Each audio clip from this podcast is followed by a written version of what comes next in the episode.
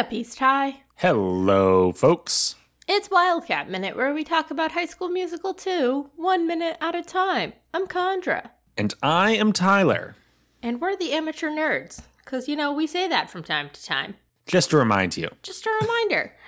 Today we're talking about Minute eighty-seven of High School Musical two. Minute eighty-seven starts out with Troy questioning that maybe his friends are right to his dad. And ends with Troy walking up to some kitchen wildcats. Oh no, there's wildcats in the kitchen. There are wildcats everywhere, except at Troy's house. Oh man, yeah, we'll talk about the pest services that have come and visited the Bolton household and gotten rid of the infestation in a minute. uh, but yeah, it's it's existential crisis hours for Troy, and he's got his dad there to help him. Yeah, it, it's kind of like the locker scene from the last movie. Troy is not shirtless, though. Just got to throw that out for, there. Thank you for the clarification. Yeah, I feel like the locker scene is, is you're right, but also the locker scene is different because it's like right before the climax. Like it's like a sports movie, like where you have the big speech in the locker room right before this big game. Like that's like that's what that scene is. I think the other big difference is that that was resolving a person-to-person conflict, where this one is more of a self con. I, it's not really se- like Troy's not man versus self. Yeah, it's it's weird. Man be- versus nature. Man versus technology. But you know what I mean? Like, it's not... No, no, no, this is one of my favorite examples now of what's a movie that's man versus self? Nothing philosophical like Goodwill Hunting or... It's High School Musical two. High School Musical two is man versus self. But is it? Like, Troy... It is. It, it is. But Troy's also like, deal, he as he says to his dad, Gabriella quit. Chad's not talking to him. Uh, the wildcats are not r- around, running around the you see, house. Which you see makes any wildcats running around this house? Which, which it sounds like they're talking that, about children. Yeah, it implies that there's always like just like a general set of wildcats that are just visiting the Bolton household, mooching their food and like bothering Troy's mom. Do you think it's ever like Charles Clapow and that other guy that was the good dancer from Get Your Head in the Game, and it's not always Zeke, Jason, and... And yeah, Chad? that's yeah, that's what I'm saying. Like, it's just like random students. It's like it's like a party where like people crash it, and you're like, I don't actually know who you are. Why are you here? It's and it, sometimes it's theater kids. Like sometimes it's the skater dude. Mm. Yeah, the math. And he's just playing cello in. in the corner. Yeah. Yeah. No, it, it, it's saw? really any any wildcat at the high school, like. It's those two interpretive dancers that Miss Darfish found very disturbing. They're just out back smoking. Like, because that was the implication. In case you didn't get it. Smoking clove cigarettes because they're they're cool. Yeah. There's Bernard trying to say hello to Missus Bolton, but he says, hello, Missus Knowlton. Oh, oof. He said the wrong thing. Mm-hmm. What, no, wait. Bernard was the name of the character in the show. Who's the guy who says it's hard to believe that I couldn't sneeze? Alan? Alan, yeah, there we go. Him. Anyway, yeah, do you think Troy's becoming a jerk with new shoes? I don't... Again, time. We've gathered from the book that more time has passed. If you read the novelization. But if we're just going based off the movie here, it seems like a week has passed, maybe two. Or like, well, you assume, like... Sharpay had the chance to assemble all the equipment and stuff for the talent show. And Ryan had time to teach the Wildcats everything. So maybe it's been like a few weeks. We just needed a montage. Like, yeah. All we needed was a summer montage of like p- some people having fun and then like little like like hidden like, oh, but Troy's not with them or like Troy's with Sharpay. Like we just needed a song montage of like, the summer's going well, but it's, like, not actually going well. Like, you know. Or, like, even, like, Ryan's song that was played on Sharpay's car when they were driving, or Lucas Grabeel song when they were driving. Like, just like something. It doesn't have to be actual them singing kind of thing. It just yeah. needs, we needed some musical montage. Yeah, like a like like a Rocky movie. Like, we just need to know that like time has passed and things have changed. Because if not, Troy really isn't. Also, like, he's not a jerk with new shoes. He's just focused on college, which a lot of people, when they're young and focusing on college, their attentions shift, so they have different priorities, which is okay. It's also like a major stressor on the brain because you're like you're like doing your school or you're doing your work, and then you have like this extra ninth thing on top of everything else you're doing as a teenager, which is like write a college essay, get recommendation letters, like. And he and he's doing sports, so he's got to like go to go to practices, go to tryouts and stuff. And it's also just like a looming danger of your future, which is really challenging to think about at any age. But then compound it with a teenage brain that you're like, okay, I need to decide what the rest of my life is going to be right now. And I don't think like maybe how many things do you have to do as a jerk? Like, in a jerky way in order to be a jerk. With new shoes. Like, maybe it's like, just I don't the think new he's shoes. Crossed that threshold. I really, I mean, like, yeah, he said something like Ryan, or, oh my God, I keep calling Chad Ryan today. Oops. It's Oops. Almost like they switched clothes. Yep. It's like he and Chad had one verbal disagreement, which ended in a not great way. But, like, how many fights do you think Chad and Troy have had ever? Like, it, it seems like they have a fight every three. once in a while. Yeah. yeah. They have fights all the time based on what we've seen in these movies. Why are they still friends? It's because they're bros. Yeah. I think Troy, I mean, Troy's obviously right to be worried. And, you know, the the the, the question or the, the phrase, maybe my friends are right, is good. You should, like, consider what your friends' perspectives are mm-hmm. and think about how you can be a better friend to them. But the other people haven't done the same for him. Yeah, the, the reciprocation of their relationships is um is not really happening. I I do like, though, Jack does a good job kind of navigating Troy's uncertainty through all of this. Because Troy's like, is this really that important? Like, there's a question of the importance of it all, and, and is he favoring? And Troy kind of, I don't know if maybe you, I just read this, but did you read that um, Troy exclaiming about the scholarship's importance was like it was Jack's idea and he was getting frustrated that like Jack was forcing him to do this? So yeah, Jack says, is this about going after what you want? And that's when Troy, like, gets out of his position of, like, lying on the bed, staring at the ceiling. And much like a much like a Star Wars prequel, we have a slight blocking change mm-hmm. to indicate, oh, no, something dramatic happened in the conversation. And he uh, sits up in his bed and faces away from Jack.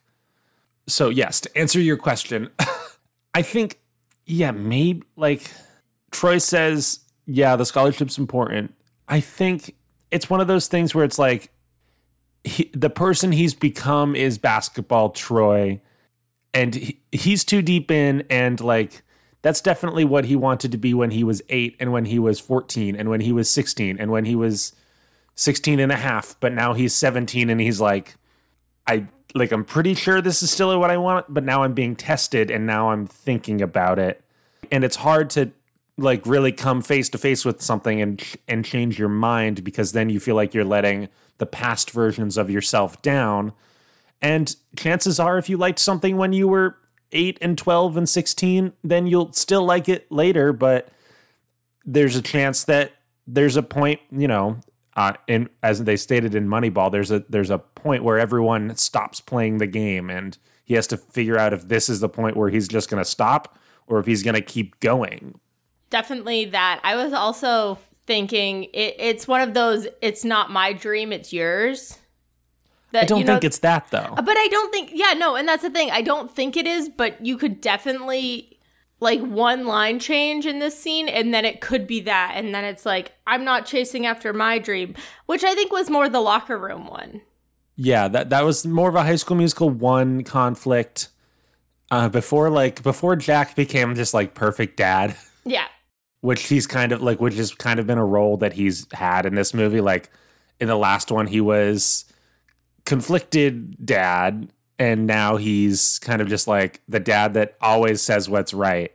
He's accepting which is, dad, which is a nice. Which is fine. I'm thinking of like the dad in Sky High, mm. Kurt Russell, who is a who is a dad who always says the right thing, but is still wrong. Yeah. You know what I mean? Mm-hmm. Like, it would be interesting if if the movie was implying that Jack was still saying the wrong thing, even by trying to be supportive. But I think that would defeat the purpose of this not being a conflict between necessarily Troy and his friends, but more about a Troy reckoning with who he has, who is who he is becoming.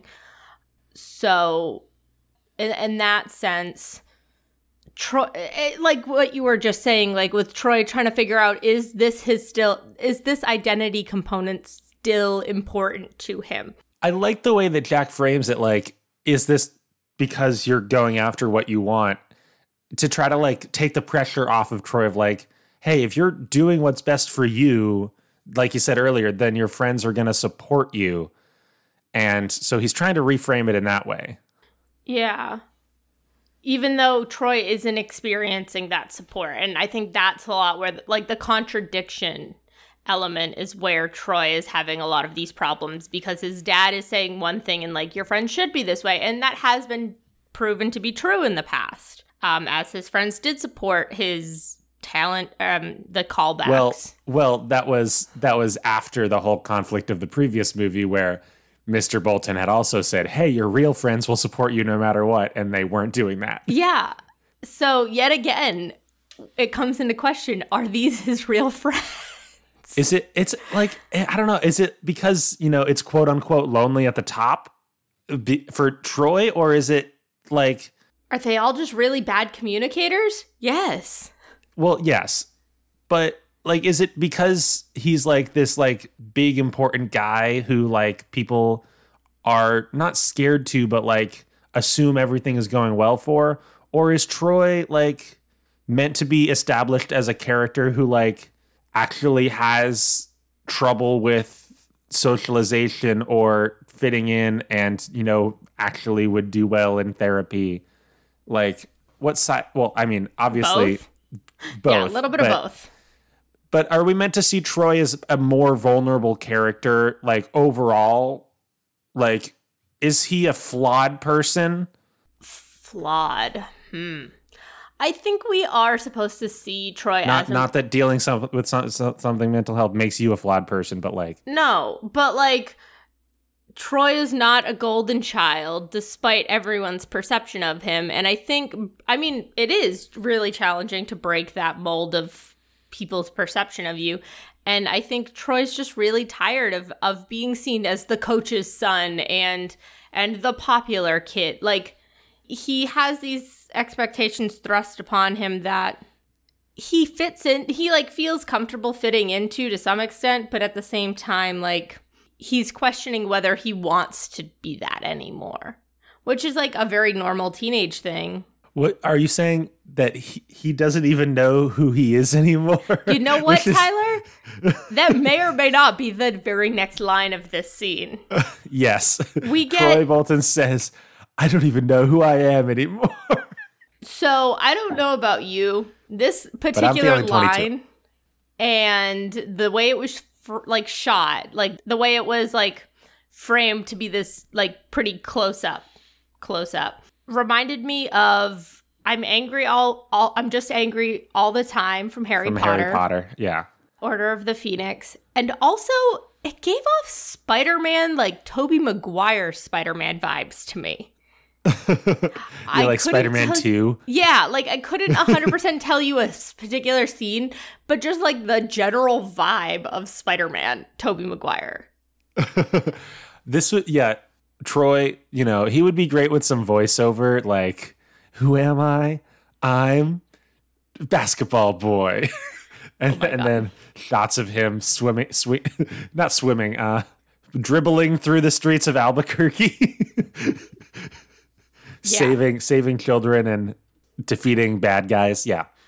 I mean, it's obviously like not either of those things, but it just gives so like this has become such a like if you have the, the golden person who maybe is dealing with conflict on their own that they're not quite sure who to connect with and reach out to, they have to have this like a, I don't know who I am anymore, which is like so weird. It's like everyone experiences that. It's nice to show that even even the hero can have these flaws. But no, I think it's a, I think it's a very like I don't I don't have the like hero's journey uh, chart memorized, but it's like uh, because it's not the refusal of a call that's like earlier. Yeah. But it's like that thing where like, you know, you have to you reach your low point. I, yeah, it's the it's the low, the low point, point of the character, right? Yeah. When everything when everything feels like it's at its worst and you don't think you can do it. And then either something comes along to tell you, yes, you can, or you just have to stick through it and persevere anyway. But yeah, this is this is his character's low point. And for him, it's not like, oh, no, all of the other Avengers blew up in smoke. And now I'm like, now I have to do this alone. It's more of an internal crisis. Yeah. Although this movie would be improved if Thor came down from the sky and saved Zach. Oh my god. What a film that would be. That would be like today. That that's how they would deal with it today. But Jack does something that we see in other movies. He takes a photo of his uh, of Troy that's just sitting on Troy's shelf. I I don't get this cuz I'm maybe it's just me, but I never had pictures of like my school picture in my bedroom. That was like in a family space. So when people came over, because like I know what I look, well, I don't know what I look like and how other people see me, but I have a sense of what I perceive myself as. Yeah, you ha- you could keep a mirror in your room. But like he that- has his like class basketball picture in his room. And Jack is like, I see this person. And I have I don't faith know, maybe in him. his maybe his mom put it in there though. Like that is true. Yeah. But yes, Jack is said, hey, I've I've known this kid for a long time and I, I believe in him. And I'm like, are you talking about like Troy the basketball boy? Are you talking about Captain Troy? Are you talking about Troy of the Wildcats? Are you talking about your son? Like yeah. Cause when I look at that picture, I think Captain Troy.